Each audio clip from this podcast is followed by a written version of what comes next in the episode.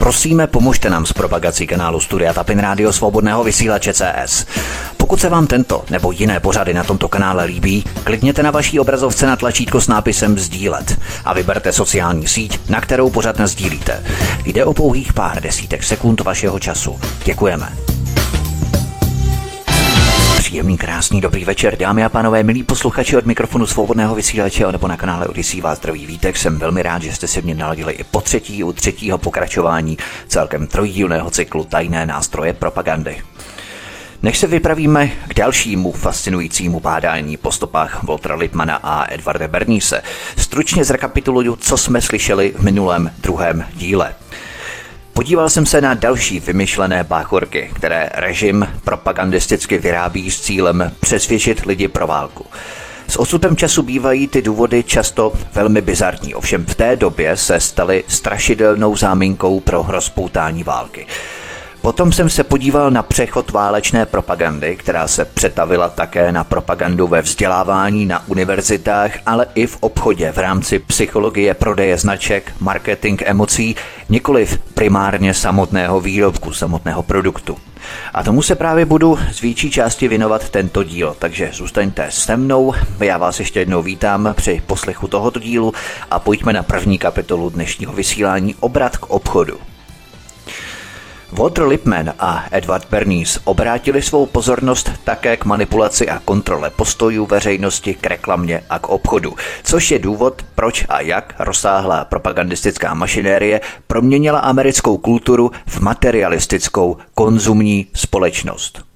Orientace na konzum a materiální spotřebu nebyl primárně vytvořený pro náš společenský blahobyt.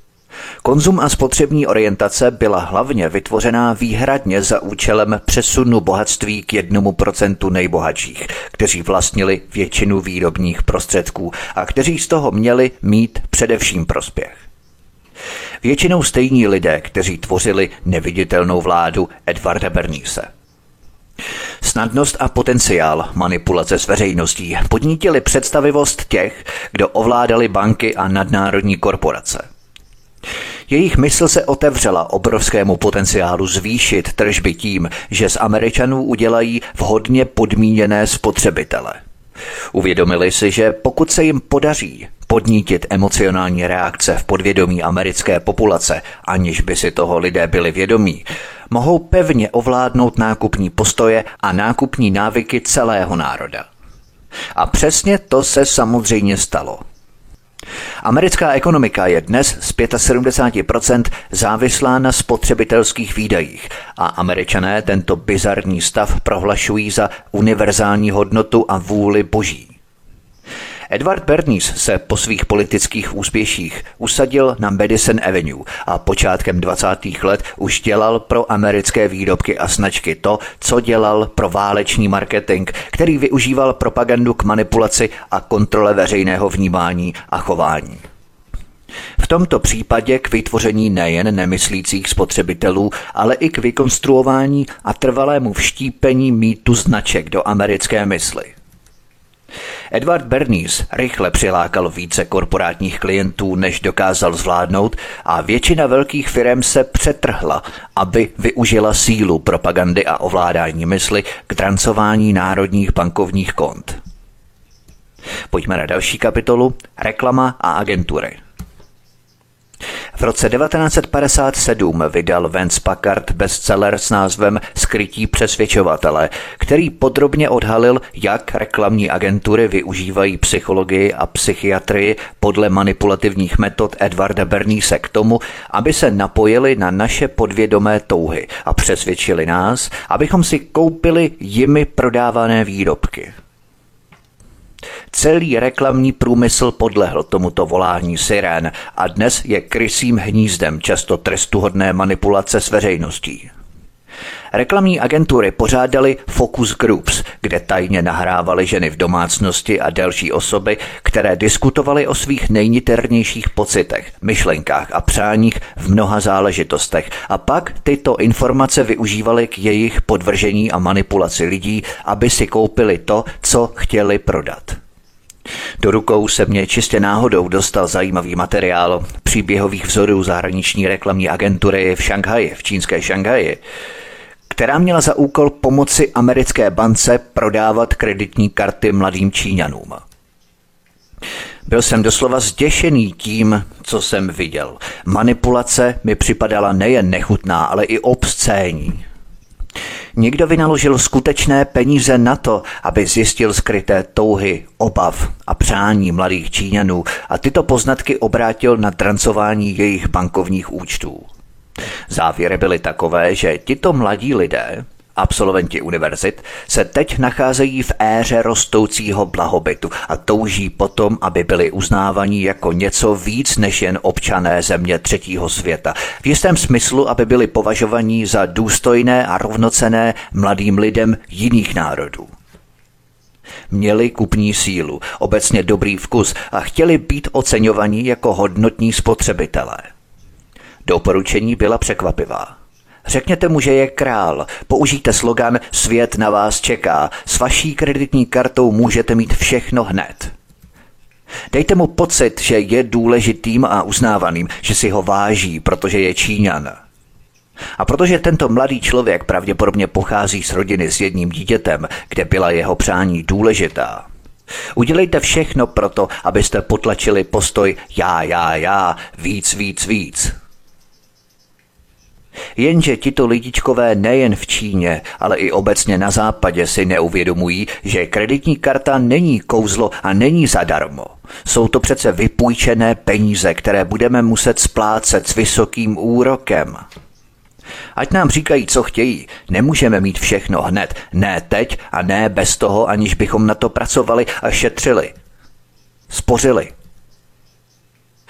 Navíc nejsme králové, jsme nikdo, jsme jenom další hloupé dítě s kreditní kartou, jedno z milionů dalších, jako jsme my. A svět na nás vážně nečeká. Svět ani neví, že existujeme a kdyby to věděl, bylo by mu to jedno. Taková je pravda. Kreditkarty mají totiž abstrahovat nebo oddělit fyzický pohled na materiální peníze od těch virtuálních na té kreditní kartě, na tom našem účtě.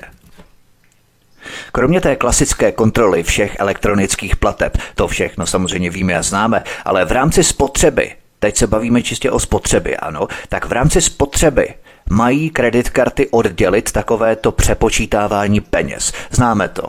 Máme peníze v peněžence, tu otevřeme a přepočítáváme ty peníze, vidíme obsah té naší peněženky. A podle toho se rozhodujeme, mám na to, nemám na to, můžu si to dovolit, anebo už si to nemůžu dovolit. A ten objem peněz v té naší peněžence nás brzdí v našem spotřebním rozletu. Vidíme ty tisícovky, všechny ty pětistovky, dvoustovky, máme okamžitý přehled o jejich stavu a nutí nás to přemýšlet, zda je to či ono opravdu nutné, když uchopíme tu bankovku do ruky. Fyzicky, materiálně. Systém ale chce, abychom takový přehled, takovou brzdu neměli. Jdeme s kreditkou u pokladny, si pípneme, pohoda, cifra naskočí, cifra jenom pípne, částka je to jenom virtuální, je to jenom prostě virtuální číslo. V rukou už nemáme ty materiální peníze, už nemáme ani konkrétní přehled našeho bankovního účtu, jestli na to máme nebo ne než kdybychom před pokladnou vytáhli tu peněženku a uvědomili si, hele, to je moc, na to nemám. S kartou se nám to přece nestane. Je to další nástroj, jak posilovat konzumní a spotřební návyky společnosti a přesouvat ještě více našich peněz k jednomu procentu nejbohatších korporací a elit. Ale kreditkarty jsou také efektivním nástrojem, jak mentálně přimět společnost, aby utrácela a zadlužovala se a hodné a ušlechtilé banky nám samozřejmě půjčí na úrok. Spirála se roztáčí. Zadlužené stádo přivázané na řetězu životních půjček nikdy nenapadne protestovat a vzbouřit se proti tomuto systému. Je krotké a pokojně udíratelné a hlavně mírné, umírněné, vys předchozí díl a hlavně také poslušné v práci. Neremcá a nereptá s nějakými levičáckými odbory. Protože ve frontě čeká přece deset dalších, tak drž hubu a makej za pár šlupek od banánů, anebo vypadni živořach cípni. Takhle to dnes prostě funguje. Kapitalismus. A protože jsou lidé zadlužení, jsou krotcí, poslušní a pokojně udíratelní, neprotestují. Pojďme na další kapitolu. Americký automobilový průmysl. Jednání těchto propagandistů počínaje Voltrem Lipmanem a Edwardem Bernisem, kteří pro Rothschilda a jejich další pány v Londýně marketingově vedli válku, bylo zjevně zločině šílené. Nelze kladně hodnotit lidi, kteří vyprovokovali světovou válku pro svůj soukromý prospěch, ale je obtížnější pochopit, že jejich jednání v komerční sféře nebylo a stále není o nic méně zločině šílené. Jedním z příkladů je americký automobilový průmysl a americká láska k automobilům. To je dlouhý a zajímavý příběh, který jsem podrobně popsal v jednom z mých pořadů o utajené historii elektromobilů. Stručně řečeno, ve 20. letech 20. století se svět masově obracel k elektromobilům a nástup levné elektrické veřejné dopravy znamenal smrtelný ortel pro auta poháněná benzínem. General Motors a velké ropné společnosti čelili několikanásobné krizi a pustili se do jednoho z největších kriminálních podvodů v dějinách lidstva, který zničil elektromobily a hromadnou dopravu v Americe. Tím ale neskončili. Život v mnoha světových velkoměstech je pohodlný a příjemný i bez auta, částečně díky vynikající hromadné dopravě a částečně díky městským oblastem navrženým pro život lidí, nikoli v automobilů. Ne, ale v Americe – General Motors a jeho přátelé infiltrovali fakulty občanského plánování na velkých amerických univerzitách a propagovali výstavbu předměstí, která existují pouze v Americe a fyzicky oddělují životní, pracovní a nákupní prostory, aby bylo vlastnictví automobilu existenčně a životně nezbytné. Rovněž podplatili a vydírali americkou vládu, aby upustila od železniční dopravy a investovala výhradně do dálnic, a to opět proto, aby se soukromé vlastnictví automobilů stalo povinným a nezbytným. Dlouhodobé negativní dopady tohoto bezohledného korporátního spolčení jsou doslova nevyčíslitelné. A pak se rozjela veřejná propaganda. Americká láska k automobilům je prezentovaná jako výraz nezávislé, svobodomyslné Ameriky, kde se levná hromadná doprava prostě nedokázala vyvinout kvůli individualitě a touze Američanů po svobodě. Jenže to je propagandistický mýtus, lež obrovských rozměrů. Dnešní americká automobilová kultura byla výsledkem masivního spiknutí, podobně jako konzumní společnost, vnucené nic netušícímu národu prostřednictvím podvodů a propagandy. Po provedení tohoto masivního podvodu byl americký lid po celé generace chválený za svůj individualismus, dobrodružného ducha a lásku ke svobodě a nezávislosti, za rozhodnutí, o kterých se domníval, že je učinil on, ale která za ně učinili jiní. Zde jako na žádném jiném trhu platí, že kapitalisté Edvarda Bernise prodávali ani ne tak výrobky, jako spíše emoce samotné – psychologicky spojovali akt koupy automobilu s falešně vyvolanými pocity sebedůvěry, svobody, štěstí, posílení a nezávislosti. Přitom s koupí automobilu spojovali samotnou sebeidentitu Američanů. Pojďme na další kapitolu Spotřební zboží. Mateřské mléko je všeobecně uznávané jako mnohem lepší než umělé sušené mléko pro kojence, protože je přirozeně sterilní a obsahuje veškerou potřebnou výživu a zároveň, což je velmi důležité, dodává dítěti četné protilátky, které zajišťují imunitu proti mnoha dětským nemocem a chorobám. Téměř všechny matky mohou kojit své děti, které pak onemocní mnohem méně často, než děti krmené umělým sušeným mlékem. Je dlouhodobě prokázané, že krmení umělým mlékem z láhve představuje stále větší nebezpečí tam, kde mají matky špatný nebo žádný přístup k potřebným sterilním zařízením. UNICEF a řada dalších zdravotnických organizací uvádí, že ročně umírá asi 1,5 milionu dětí na jednoduchá onemocnění, jako je průjem, která jsou běžná u dětí pijících umělé sušené mléko, ale která se téměř nikdy nevyskytují u dětí kojených. VHO a řada dalších mezinárodních organizací tvrdí, že v chudých zemích zemře každý den více než 4 tisíce dětí, protože nejsou kojené.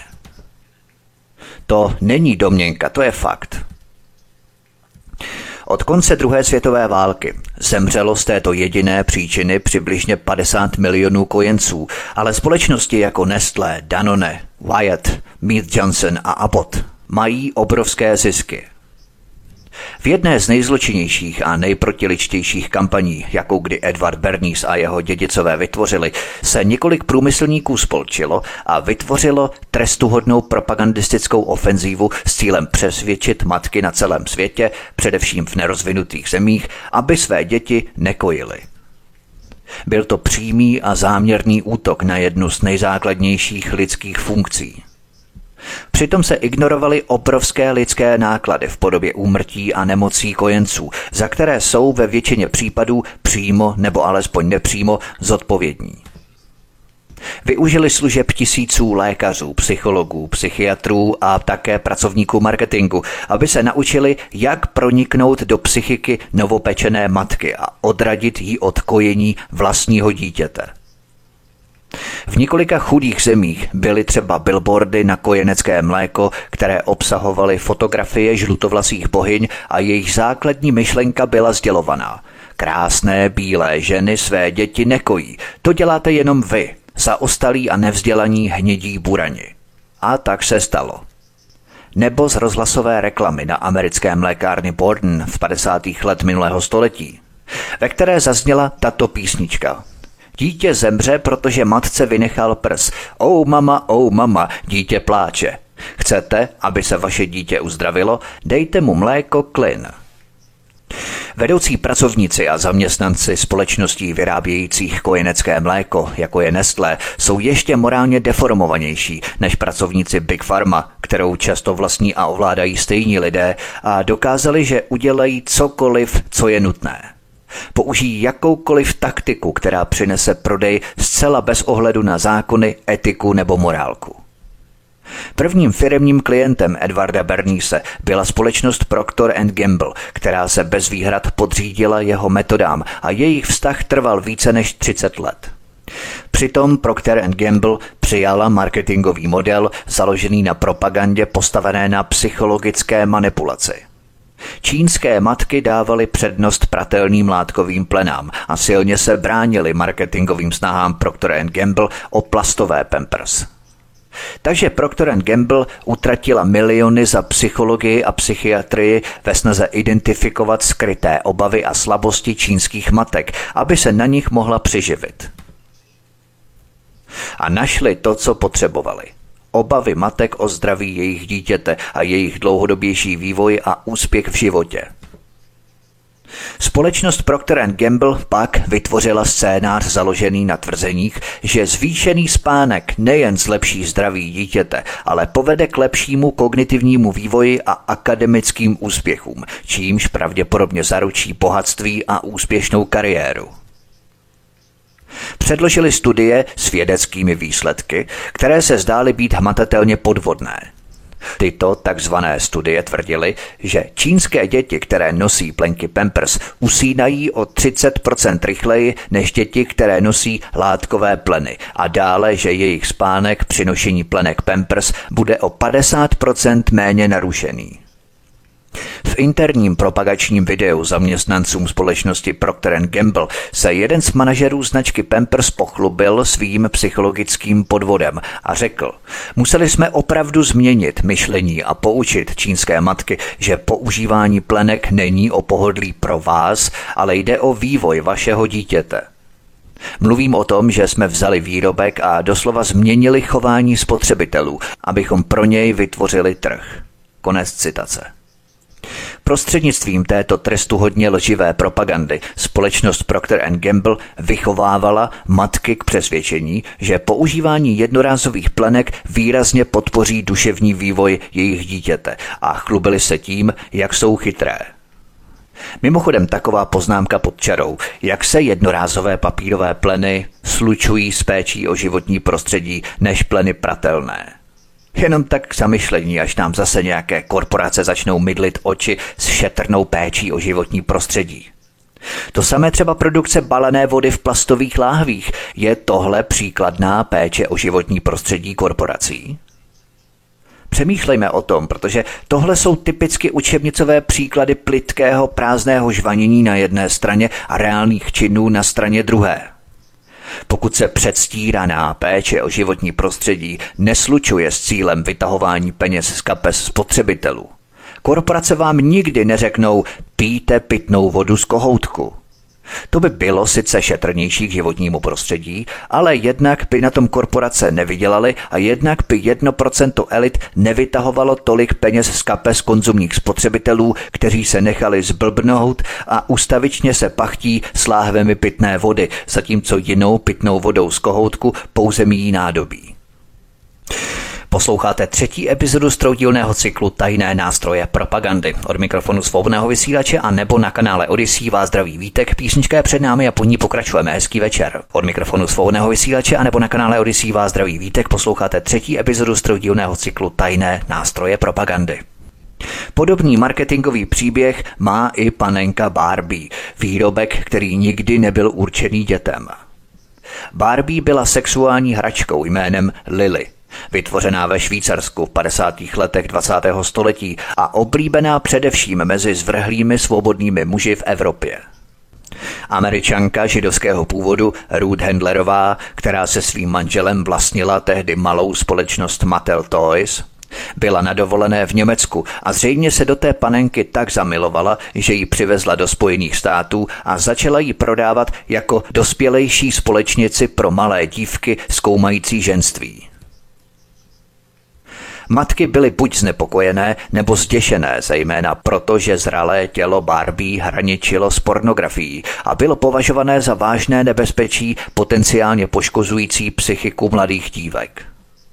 Tento názor stále velmi silně zastávají miliony matek po celém světě, které tuto panenku zakázali ve svých domovech.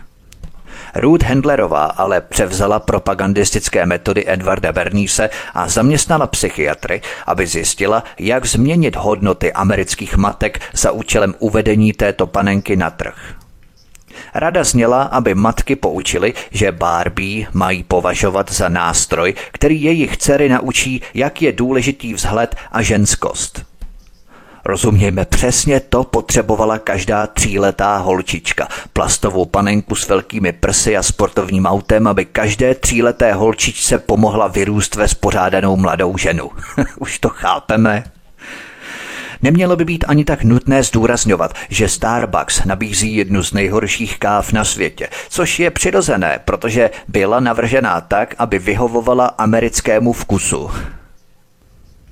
Možná nás ale překvapí, že Starbucks už neprodává kávu, ale zážitky. Marketéři a inzerenti, kterým pomáhají propagandisté a jejich freudovské pozadí, dospěli k závěru, že existuje ještě lepší způsob, jak trancovat bankovní účty, než nabízet falešné zboží na dluh.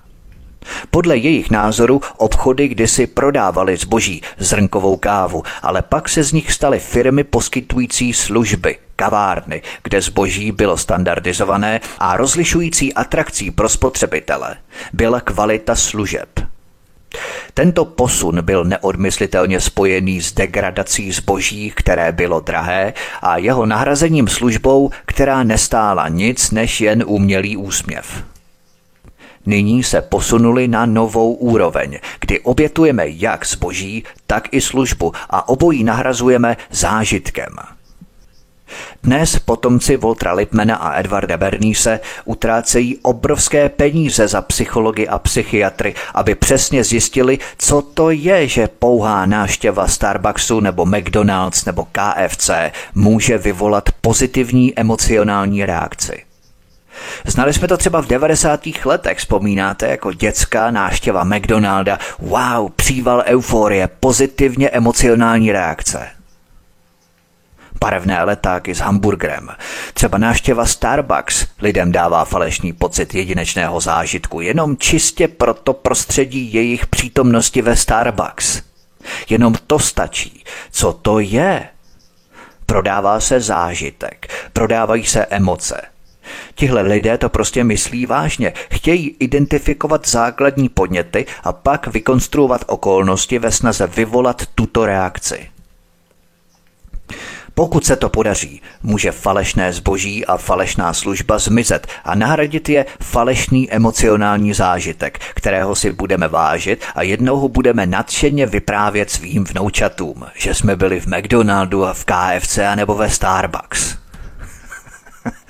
Všechno je to falešná realita, virtuální realita, vytvořená pomocí vymyšlených zážitků, které nejsou skutečné, ale američané už jsou na mezinárodních přednáškových turné, kde tento nový marketingový přístup propagují. A všechno je to falešné, stejně jako je falešná většina Ameriky. Zdá se, že američané propagující tento nový pohled nejsou schopní uznat, že jakákoliv část jejich nové Bible je v rozporu s realitou a reagují uraženě, když jim Evropané říkají, vy američané jste sama image místo reality, všechno na vás je falešné a povrchní a žijete v kliše. Je pravda, že posezení v kavárně ve Vídni nebo v kavárně na chodníku v Římě může být ceným zážitkem, který vytvářejí desítky nebo možná i stovky okouzlujících drobných detailů kolem nás, které dohromady vytvářejí skutečné ocenění jedné z malých životních radostí. Tyto nádherné drobné zážitky ale nemohou být vykonstruované a přesto vytvářet radost ze života, snad jen s výjimkou Američanů, pro které je jediná skutečná realita povrchní. Ve své podstatě není nic špatného na tom, že chceme, aby zákazníci měli dobré zážitky v naší firmě. Ale to není ta podstata. Podstata je to, že americký přístup k jejich vytváření není pravý a upřímný. Je laciný, je falešný, je umělý. Je to psychicky vyvolaná emocionální reakce na falešnou realitu. Místo toho, aby se američané snažili pochopit, jak zákazníkům poskytnout skutečný, nefalšovaný a příjemný zážitek, jaký by získali třeba v té Vídni nebo v Římě, utrácejí miliony za to, aby pochopili, jak v zákaznících vyvolat umělé pocity zážitků, aniž by jim ve skutečnosti něco poskytli. Člověk se musí divit, o čem to ti američané sakra přemýšlejí, co se jim honí hlavou. A pokud někdo potřebuje zážitek tak nutně, že kvůli němu musí jít do Starbucksu nebo KFC nebo McDonaldu, tak ve skutečnosti potřebuje život. Mohl bych pokračovat, ale tyto případy ilustrují to, co jsem chtěl říct. Bývaly doby, staré dobré časy, kdy se výrobci soustředili jen na výrobu produktů, které lidé chtěli kupovat. Ale díky úspěchu zvrácené a manipulativní propagandy Edvarda Bernise teď zaměstnávají psychologi a psychiatry, kteří zkoumají lidskou psychiku a hledají způsob, jak trvale změnit a skazit lidskou mysl, aby kupovala všechno, co tito lidé chtějí prodat. Je toho samozřejmě mnohem, mnohem víc, včetně konceptu brandingu, kterému se třeba možná budu věnovat v některém z mých dalších pořadů. Ale zopakujme si to. Na počátku 20. století se Walter Lippmann a Edward Perniers ze zkušenosti naučili metody, jak vytvořit rozsáhlou, falešnou a emocionálně provokativní představu a pomocí této vykonstruované mytologie ovládat vnímání a manipulovat názory a chování obyvatel celého národa. Poprvé to bylo provedeno pro politické účely v době války, aby se vytvořila obrovská masová nenávist a národ byl dotlačený do války, ale bylo to zjevně stejně použitelné i pro politické i obchodní ambice současně. Bohatá elita národa vytvořila vyšší vrstvy amerického vzdělávacího systému, který měl v podstatě stejné principy použít k tomu, aby se na věčné časy upevnil tím, že bude zmatené stádo udržovat jako jakousi feudální kolonii zbídačených spotřebitelů. Ti, kdo ovládali banky a velké korporace, se nespokojili se vzdělávacím systémem, když si uvědomili širší možnosti ovlivňování obyvatelstva prostřednictvím celonárodní propagandy maskované jako reklama. A to následně vedlo k vytvoření a rychlému rozvoji amerického reklamního průmyslu, založeného téměř výhradně na principech, které identifikovali Walter Lippmann a Edward Bernays. Byla to média, počínaje tiskem a rozhlasem, ale rychle se k ním přidal i film a posléze i televize se pak stala prostředkem, jehož prostřednictvím měl být tento velkolepý plán kontroly populace realizovaný. Když to schrnu, máme tu velkolepé spolčení relativně malé hrstky lidí, jehož cílem bylo manipulovat a ovládat vnímání a přesvědčení celého národa lidí, a to zcela pro zvrácené účely. Toto slovo nebo označení spolčení je možná nepřesné, protože tyto kategorie aktérů jednaly v jistém smyslu nezávisle, nebo alespoň v různých sférách, jako je reklama a kontrola médií nebo vzdělávání a politika. Nicméně čistý výsledek se neliší od toho, k čemu by došlo, kdyby šlo o úzce organizované spolčení. Každý z nich jistě velmi dobře věděl, co dělal ten druhý a byl si plně vědomý účinků svého společného úsilí. Spojíme-li tyto body, zjistíme, že západní židovští bankéři a jejich četné obrovské korporace a bohaté americké elity Vykonávají obrovskou kontrolu nad americkou vládou a fakticky plně ovládají americké školství, bankovnictví, ekonomiku, průmyslovou výrobu a, což je nejdůležitější, mentální a emocionální obsah amerického lidu. Potažmo i západního. V každém případě se nejednalo o dobro lidí nebo národa. Lidský život, lidská zkušenost nebo životní prostředí neměli žádnou hodnotu. Šlo pouze o peníze, které se dají získat ze sociální kontroly. Walter Lippmann a Edward Bernays jsou pryč, ale jejich hlavní pilíř nemorálních manipulativních a klamavých praktik je stále stejně zhoubný. Jak nám řekl William Shakespeare v Juliu Caesarovi, zlo, které lidé páchají, žije po nich. Dobro je často pohřbené s jejich kostmi. Pojďme na další kapitolu Mechanismy chránící systémem organizovaný zločin. Ve většině zemí, kde určité kriminální jednání dosáhne epidemických rozměrů, vláda nakonec rázně zakročí, aby ho vymítila. Nikoli však v Americe, kde problém řeší legalizací. Udělali to s ovlivňováním, které se dnes honosně nazývá lobbying, a také s drogami – a totež se dnes děje s domácí propagandou, která je už velmi dlouho v rozporu se zákonem, aby chránila občany před psychologickou manipulací a kontrolou ze strany vlastní vlády.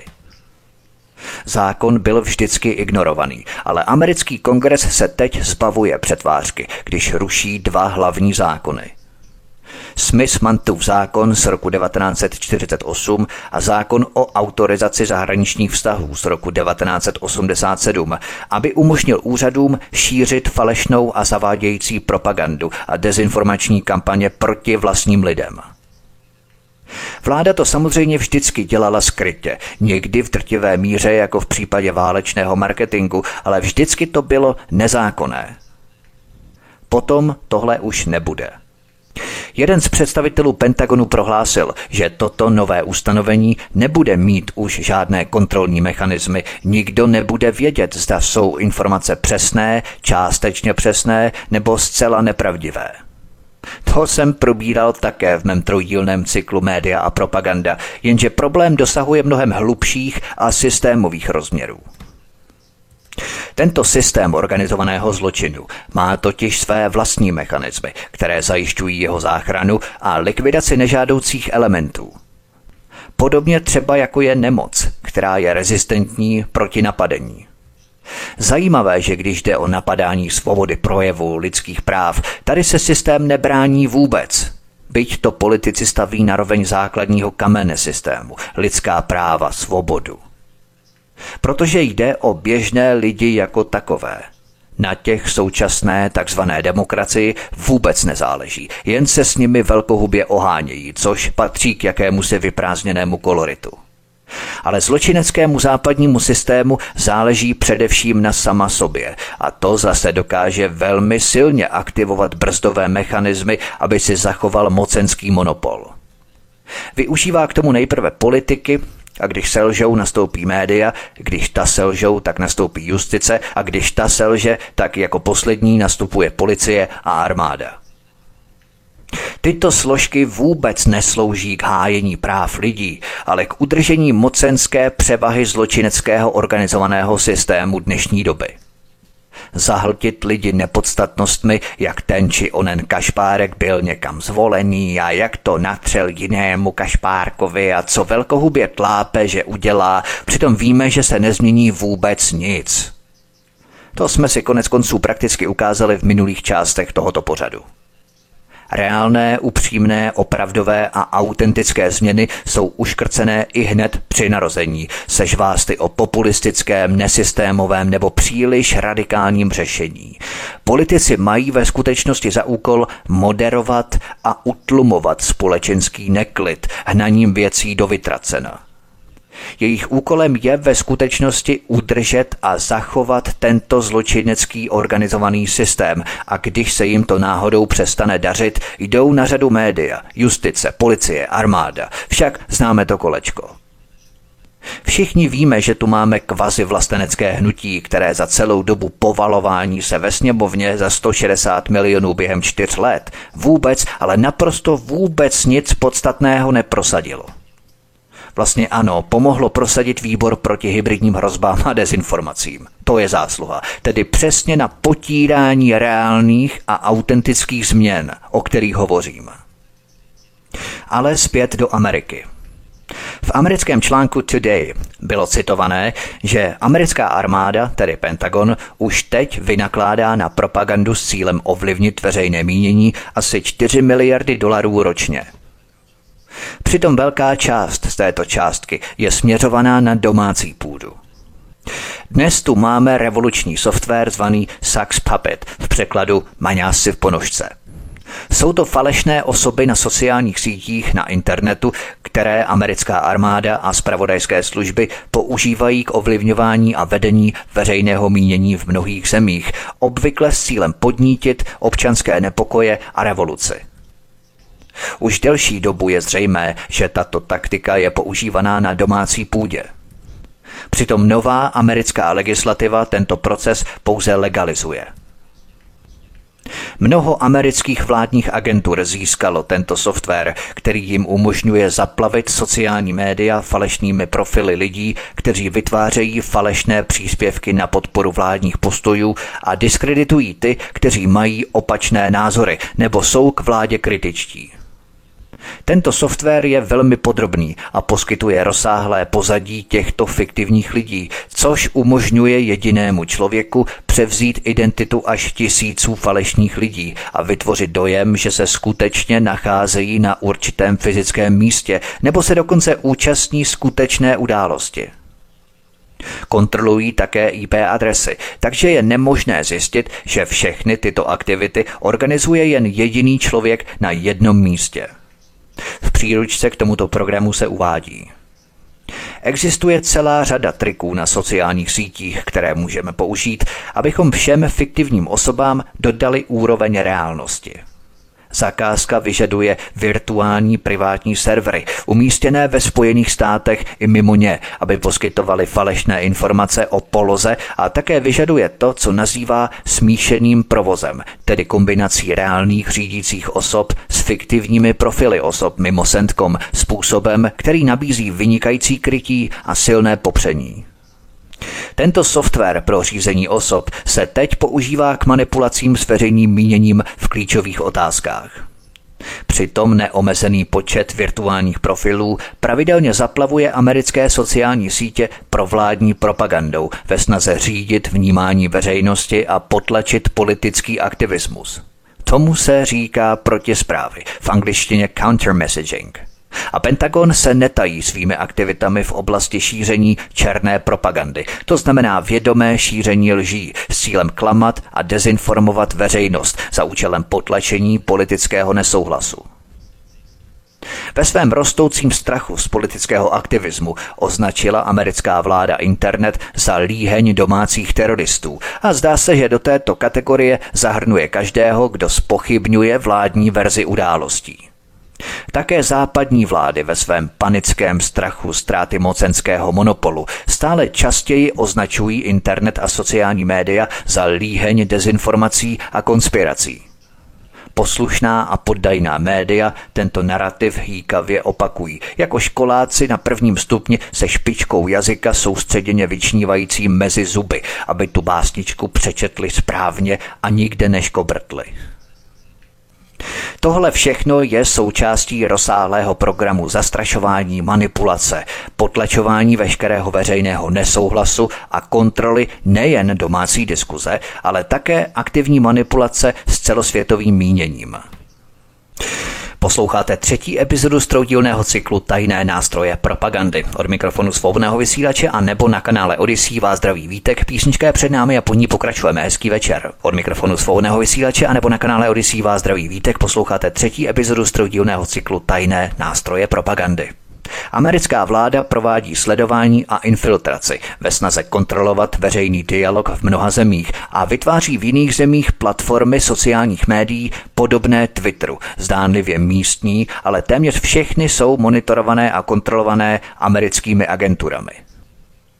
Většina z nich je dílem USAID. Američané nevinně prohlašují, že účelem je podpora otevřené politické diskuze ve všech zemích, samozřejmě všude jinde kromě Ameriky, ale je to diskuze, kterou chtějí zcela kontrolovat a pokřivit, aby uspokojili svou agendu podněcování nepokojů a revoluce. Jedna taková platforma na Kubě byla široce zesměšněná, když se o ní začátkem roku 2014 dozvěděla veřejnost a byla zrušená. Šlo o síť Zumzuneo. Řešil jsem to všechno v mém pětidílném cyklu Krvavá historie CIA. Dokonce i agentura Associated Press uvedla, že byla zřízená na podporu politického dizentu, ale představitelé Bílého domu tvrdili, že chtěli pouze poskytnout Kubáncům platformu pro sdílení myšlenek a výměnu informací. Tvrdili také, že tato platforma byla využívaná, a to se mi hrozně líbí, ke sdílení výsledků v kriketu a zemědělci ke sdílení tržních cen.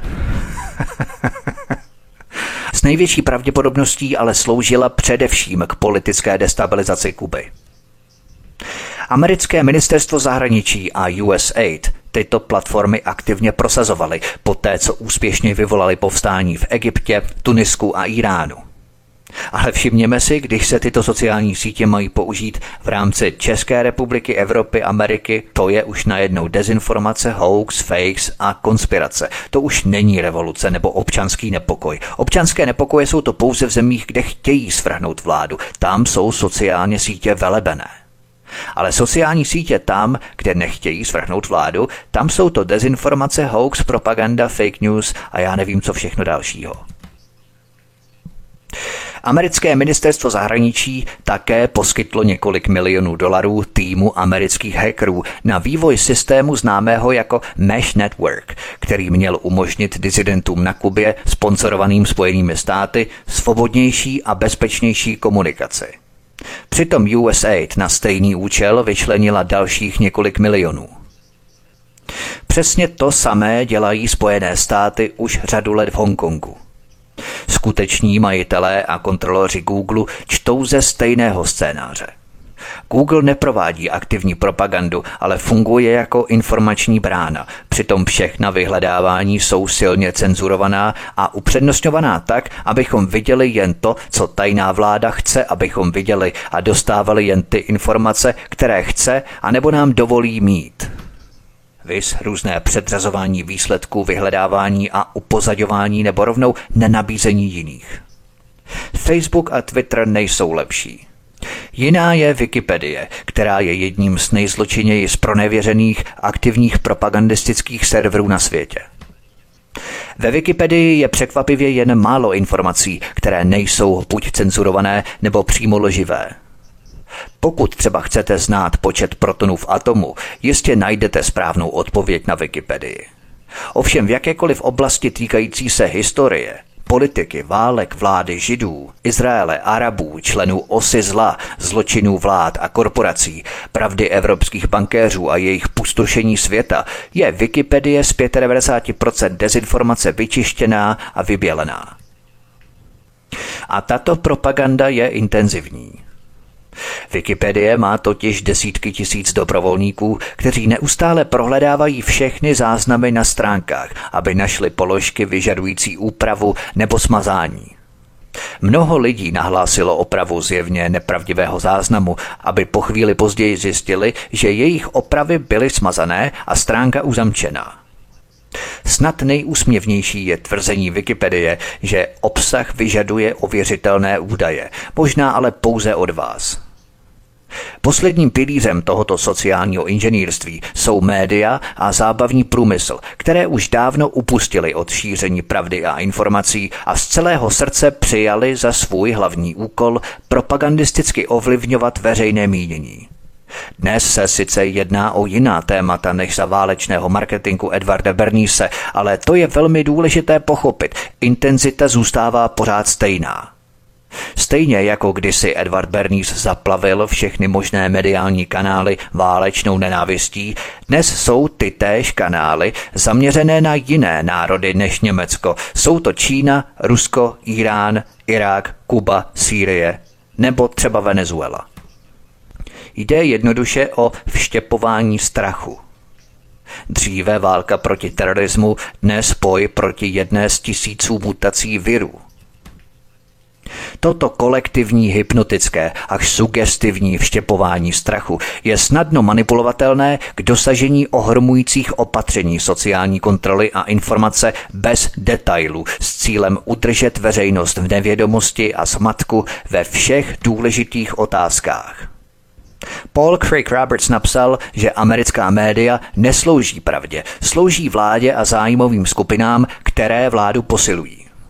Funkcí mainstreamových médií je prodávat produkty a vymývat mozky posluchačů pro vládu a pro zájmové skupiny. To je přesně tak. Konec citace. Na straně této rozsáhlé propagandistické kampaně stojí i knižní vydavatelé, zejména obsah vzdělávacích textů je silně kontrolovaný nesourodými složkami propagandistické mašinérie. Přitom nespočet témat a teorií je proskribovaný. Například Howard Zinn byl pozoruhodnou výjimkou, když nechal vydat některé své takzvaně radikální, rozumějme přesné historické knihy, ale dnes po jeho smrti jsou všechny jeho knihy vyřazované ze školních knihoven a ničené. Během posledních dvou nebo tří generací bylo stále obtížnější a dnes už téměř nemožné vydávat knihy s tématy, která by ohrožovala činnost tajné vlády a nejeden jedinec byl za pokus o to zabitý. Koncentrace mediální a vydavatelské moci není náhodná, ale je součástí plánu na eliminaci informací, které jsou v rozporu s nejlepšími zájmy neviditelných lidí Edvarda Berníse. Mnoho vydavatelů a autorů dnes dosvědčí, že Amazon aktivně potlačuje mnoho knih, zatímco předstírá, že je prodává. Neil Gabler, autor knihy Jejich vlastní říše, jak židé vynalezli Hollywood, napsal – Úžasné je, do jaké míry se jim podařilo tuto fikci rozšířit po celém světě – tím, že vytvořili stínovou Ameriku, která idealizovala všechny staré oslavné báchorky o této zemi, vytvořili hollywoodští židé mocný zhluk obrazů a myšlenek, který byl tak silný, že v jistém smyslu kolonizoval americkou představivost. Nakonec se tyto americké hodnoty staly do značné míry definované filmy, které židé natočili. Konec citace z knihy. Americký filmový průmysl je ze všech médií nejhorší v tom, že si vymýšlí historii a realitu a nahrazuje ji vykonstruovanou mytologií. Nedávným příkladem je neodpustitelně zkreslený obraz Lincolna, otroctví a americké občanské války, který vytvořil Steven Spielberg. Obchod s otroky přece financovala Rothschildova Barings Bank a mnoho, ne většina otrokářů, byli židé. Vys můj nedávný pořad Bílý muž pod byčem otrokářů. Navíc máme dostatečné podklady k tomu, abychom tvrdili, že to byli právě evropští židovští bankéři, kteří podnítili rozkol v americké společnosti související s otrokářstvím, aby vyvolali občanskou válku. Všechno jsem to probídal v mém dvoudílném pořadu Bílý muž pod bičem otrokářů. V tomto kontextu je Spielbergův film obzvláště urážlivým a falešným mýtickým zobrazením skutečných faktů. Jak celkem trefně poznamenal jeden publicista, ve Spielbergově filmu bylo příliš mnoho černochů a příliš málo židů. Výsledkem je, že desítky milionů důvěřivých Američanů si sebou do hrobu odnesou zcela a naprosto falešnou představu o kritickém období dějin svého národa. To je skutečný problém, který nás přivádí zpět k Edwardu Bernisovi, který napsal, cituji, Americký film je dnes největším nevědomým nositelem propagandy na světě. Je to skvělý distributor myšlenek a názorů. Film může normalizovat myšlenky a zvyky národa. Konec citace. Film také začíná velmi brzy indoktrinovat malé mozky.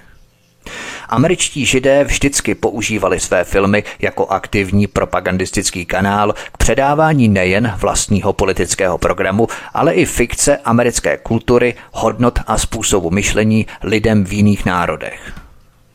Přitom tyto filmy obsahovaly výron individualismu nebo boje za svobodu nebo uskutečnění amerického snu. Vždycky zobrazovali idealizovanou společnost, která měla v ostatních vyvolat jakousi touhu po Americe, věcech, kterými se zdá být. Všechno je důmyslně uspořádané, s pečlivou pozorností věnovanou i těm nejmenším detailům prostředí, s americkou vlajkou, která tak často vystupuje do popředí a američané jsou vždycky zobrazovaní jako vůdci světa. To všechno je velkým a vytrvalým pokusem o jakousi kulturní kolonizaci světa. Přitom židé vynikají v prezentaci povrchní vrstvy intenzivních zvukových a vizuálních efektů, které jsou tak bohaté na obrazy a chudé na obsah, že manipulují našimi emocemi a zkratují náš rozum. Velkou námitkou proti tomu všemu je, že tato prezentace je naprosto falešná. Spojené státy se vůbec nepodobají mýtickým filmovým prezentacím. Propagované a podvědomě přijímané hodnoty američané ve skutečnosti nezastávají a už vůbec ne představitelé národa. Stejně jako všechno podobné, co ze Spojených států vychází, jsou i americké filmy podnětnými, vysoce kvalitními lžemi a proto mnoho národů omezuje americký obsah. Všechno výše uvedené, rozhlas, televize, noviny, časopisy, reklamní průmysl, hollywoodské filmy a televizní pořady, vydávání a prodej knih, Wikipedie a sociální média. Ovládá úzká skupina jednoho procenta elit. Jejich kontrola nad informacemi je téměř úplná, což jim dává moc přímo ovlivňovat myšlení a chování lidí a měnit běh událostí. Všechny se řídí stejným nevyhnutelným propagandistickým scénářem. Za tuto kontrolu se neomlouvají. Philip Weiss napsal v Mondoways článek s názvem Dominují židé v amerických médiích a co když ano? Napadá mě několik námitek. Kontrola nad masmédii a filmovým průmyslem byla vždycky ústředním bodem šíření propagandy v Americe – Přitom média nám předkládají narrativy, které mají být přijaté a filmy oslavují propagandistické mýty maskované jako zábava. Spojené státy jsou národem, který je médii nejsilněji nasycený. Američané jsou denně bombardovaní tisíci snímky o tom, co je v podstatě politickou ideologií, která usměrňuje veřejné mínění předem určeným směrem. Sama média a mnohé složky státní zprávy vynakládají ročně stovky milionů dolarů na umění veřejné propagandy zaměřené na zmatené stádo. Přitom toto masové mediální bombardování denně formuje americký pohled na realitu. Americký spisovatel Gore Vidal napsal, cituji, Nemůžete se dostat skrz hustotu propagandy, kterou je americký lid prostřednictvím obávaných médií naplněný a skrz příšerný veřejný vzdělávací systém, který máme pro průměrného člověka. Je to prostě groteskní. Korporátní ovládání veřejného mínění ve Spojených státech je jedním z divů západního světa. V žádné zemi prvního světa se nikdy nepodařilo tak úplně eliminovat ze svých médií veškerou objektivitu natož dizent. Konec citace. Všechny takzvané hodnoty, které jsou Američanům tak drahé a které se zdají být tak odhodlané vnutit všem ostatním národům, mají svůj původ v propagandě, šířené neviditelnou vládou Edvarda Bernise prostřednictvím tohoto pevně drženého mediálního kartelu. Doktorka Nancy Snowová, docentka politologie, napsala, cituji. Propaganda je nejúčinnější tehdy, když je nejméně nápadná. Američané nevědí, že americká propaganda je skrytá a její vlastnosti integrované do komunikace a zábavy přesvědčují lidi, že nejsou manipulovaní. Propaganda nemá být součástí otevřené společnosti.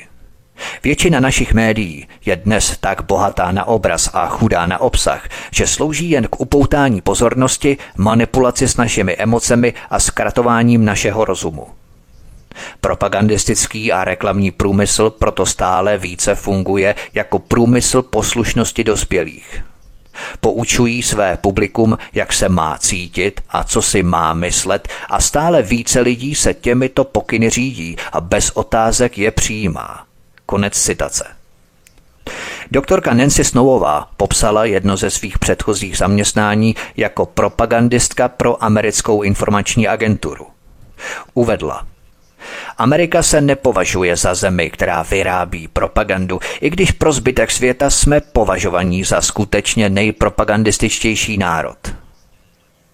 Podle ní mají Spojené státy více profesionálů v oblasti PR než zpravodajců.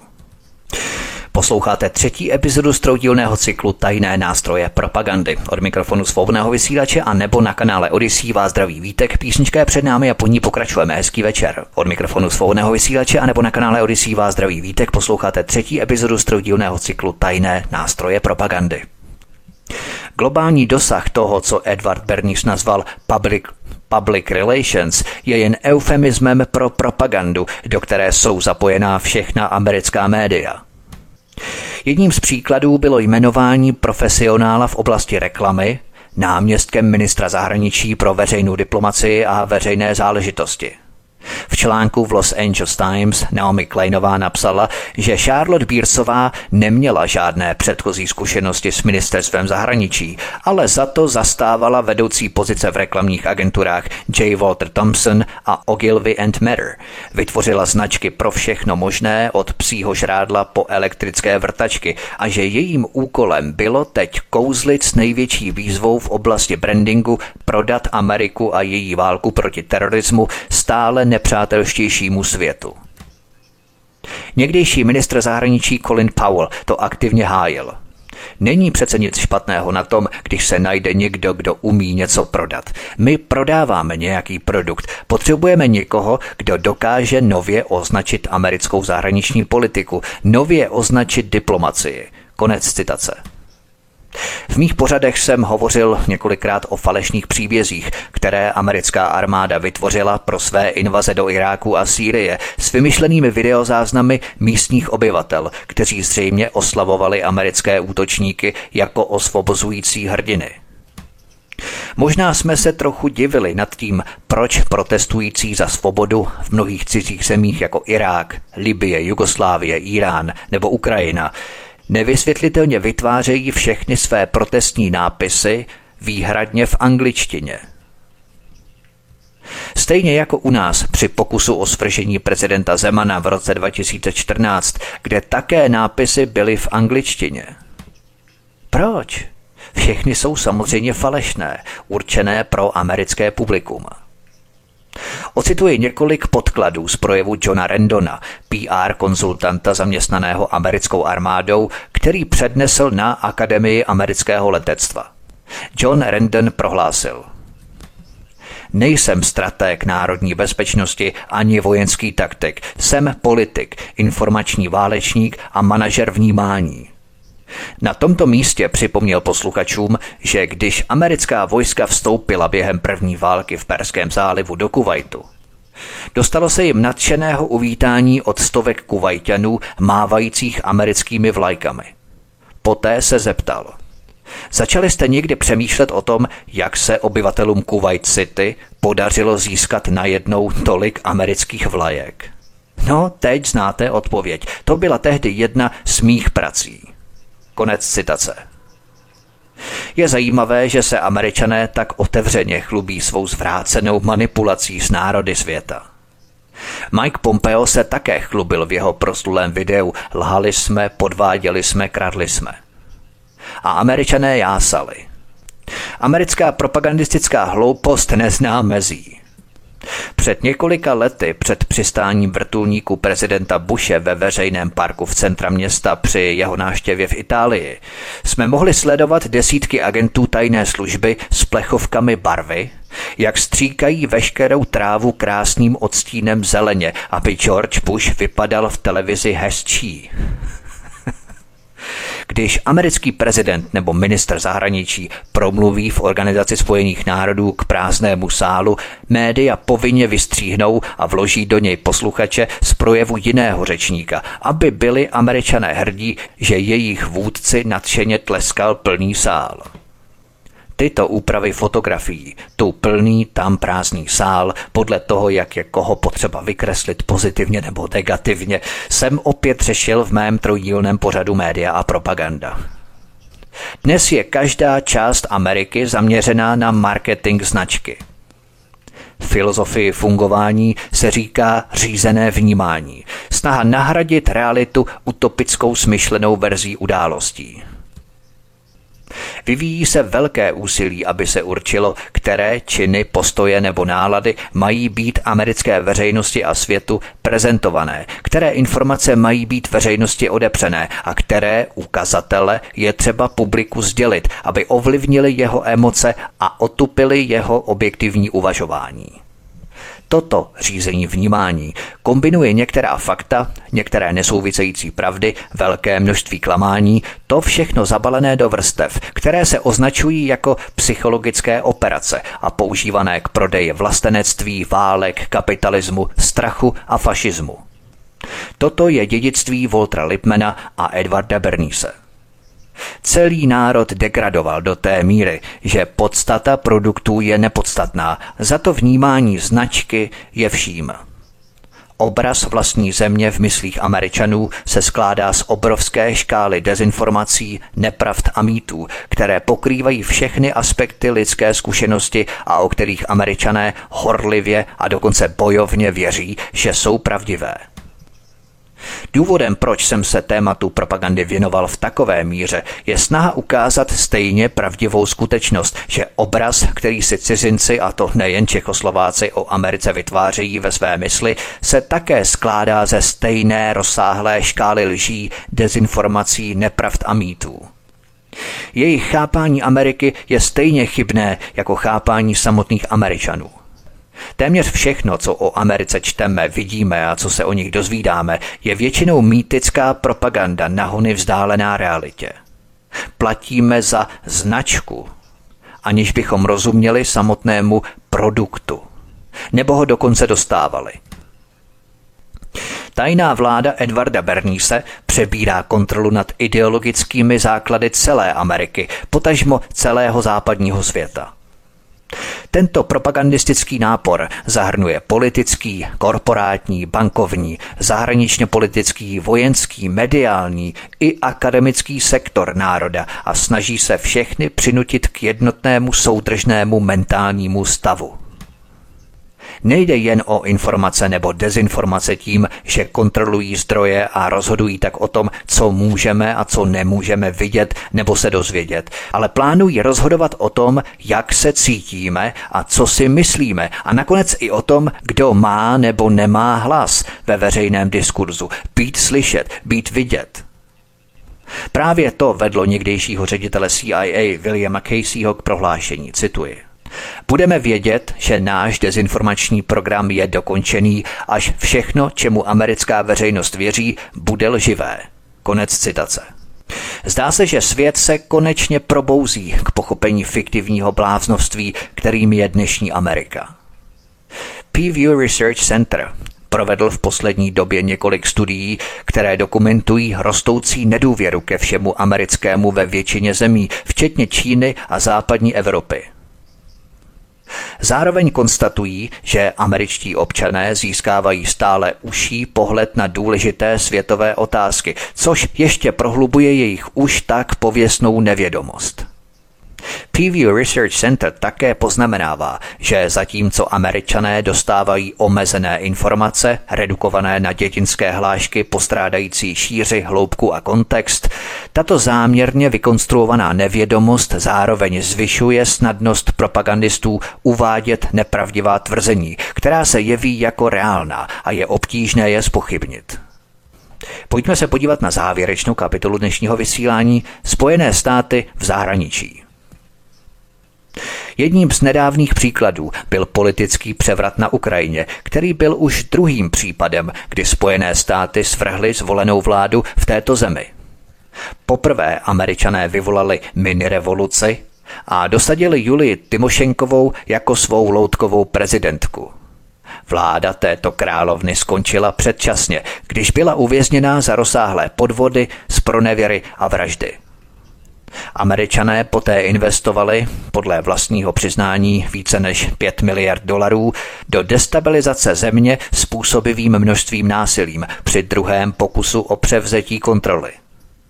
Ten se rozpadl, když se většina východní Ukrajiny, zejména Krym, postavila proti americkému úsilí a odhlasovala si odtržení od Ukrajiny a opětovné připojení k Rusku. Jen pro doplnění, Krym byl vždycky součástí Ruska, ale teprve nedávno byl v rámci mírového opatření předaný Ukrajině. Jeho obyvatelé jsou prakticky všichni etničtí rusové a chtěli se vrátit domů. Americká média přinesla ale pouze zprávy a videozáznamy nepokojů, ovšem zamlčela skutečnost, že tyto nepokoje byly iniciované i financované spojenými státy a že v Kijevě sídlí obrovský kontingent CIA, který události řídil z amerického velvyslanectví výslovně vynechali video, na kterém je zachyceno, jak se demokratičtí demonstranti po skončení vracejí do areálu amerického velvyslanectví, aby si vyzvedli výplatu. Nepokoje byly přičítané vměšování Ruska a prezentované jako volání ukrajinského lidu po svobodě. Hlasování obyvatel Krymu o odtržení, které bylo zcela z jejich vlastní iniciativy, bylo v amerických západních i našich médiích popisované jako ruská invaze na Krym. A právě v této souvislosti se Spojené státy vyšplhaly na svého pokryteckého morálního bílého koně a předstírali, že varují Rusko před vměšováním do ukrajinských voleb a naplnili americká srdce hrdostí na boj svého národa za pravdu a svobodu.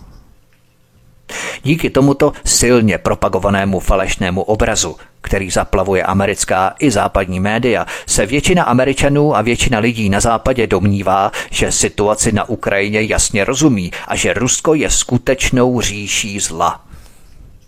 Ve skutečnosti nerozumějí jasně ničemu a to málo co vědí je špatně. Ovšem, když vláda národa tak důkladně ovládá mediální oficiální příběh a narrativ, a je patologickým lhářem, jaká je naděje pro lidi? Tento značkový marketing řízeného vnímání se neomezuje pouze na půdu Spojených států, ale ještě více času a peněz se vynakládá na řízení vnímání v jiných zemích. Například Hongkong je dnes prosycený kontrolou médií ze strany CIA a dalších amerických subjektů. Jejíž dlouhodobá propagandistická kampaň je veškerým zdrojem západně orientované politické agitace a trvale negativních názorů na Čínu, které tady vznikají. George Sereš financuje na Hongkongské univerzitě podbízivý China Media Project, který vytváří masivní protičínskou kampaň a je zodpovědný za velkou část tamních násilností. Násilí a chaos v Tibetu a Xinjiangu mají stejný zdroj. Chcete důkazy? Philip A.G., bývalý agent CIA, napsal, že Spojené státy prováděly toto nezákonné vměšování v Tibetu už před 50. a 60. lety 20. století a tvrdí, že jeho povinnosti v CIA zahrnovaly snahu proniknout do mocenských institucí a manipulovat s nimi, infiltrovat a manipulovat politické strany, odbory, mládežnická studentská hnutí, intelektuální, profesní a kulturní společnosti, náboženské skupiny, ženské skupiny a zejména média. Bývalý agent CIA Philip Agee podrobně popisuje, jak platil novinářům za to, aby zveřejňovali americkou propagandu, jako by šlo o jejich vlastní informace a jak CIA vynakládala obrovské částky na intervence do zahraničních voleb s cílem prosadit a zvolit amerického loutkového kandidáta. New York Times se ve svém nekrologu o Filipu Ageeovi vyjádřili velmi málo hezky – No bodejť by ne, když vynesl na světlo temné tajemství CIA, které mělo zůstat navěky pohřbené. Třeba ho alespoň posmrtně znevěrohodnit, že?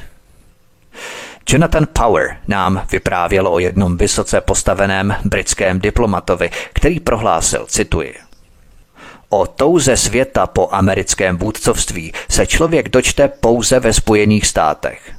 Všude jinde se člověk dočte o americké aroganci a unilateralismu. Jonathan Power dále napsal, že Amerika je bohužel v zajetí vyčerpaných myšlenek. A jak poznamenala Naomi Klejmová. Národy obecně nemají námitky proti tzv. americkým hodnotám, ale proti tomu, že se jimi Spojené státy nikdy neřídí. Kritici vidí pouze americký unilateralismus, ignorování všech mezinárodních zákonů, velké majetkové rozdíly a rostoucí neopodstatněné represe, porušování občanských práv. Napsala, že problém Ameriky není ve značce, ale ve výrobku a že velký rostoucí mezinárodní hněv vyplývá nejen z faktů, ale i také z jasného vnímání falešné reklamy, jinými slovy americké pokrytectví a syndrom utopie, o kterém jsem hovořil dříve.